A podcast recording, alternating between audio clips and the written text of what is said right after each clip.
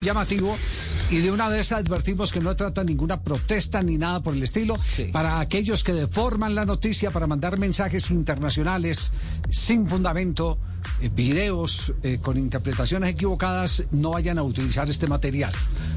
¿Qué es lo que acaba de pasar en este momento en un partido de la primera vez del fútbol de Colombia? Se está jugando, eh, Javier, el torneo de ascenso, ya los eh, cuadrangulares eh, para conocer los finalistas. El partido entre Valledupar y el Deportes Quindío va ganando el Deportes Quindío 1 por 0.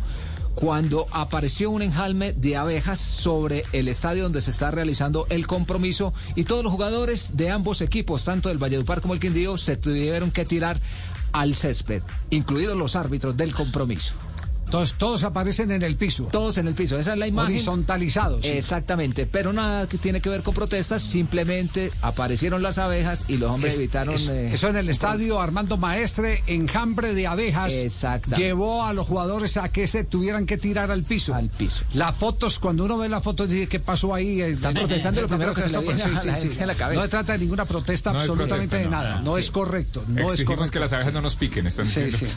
sí. No, me pasen de abejas. Se lo está ganando el Quindío, Javier, importante.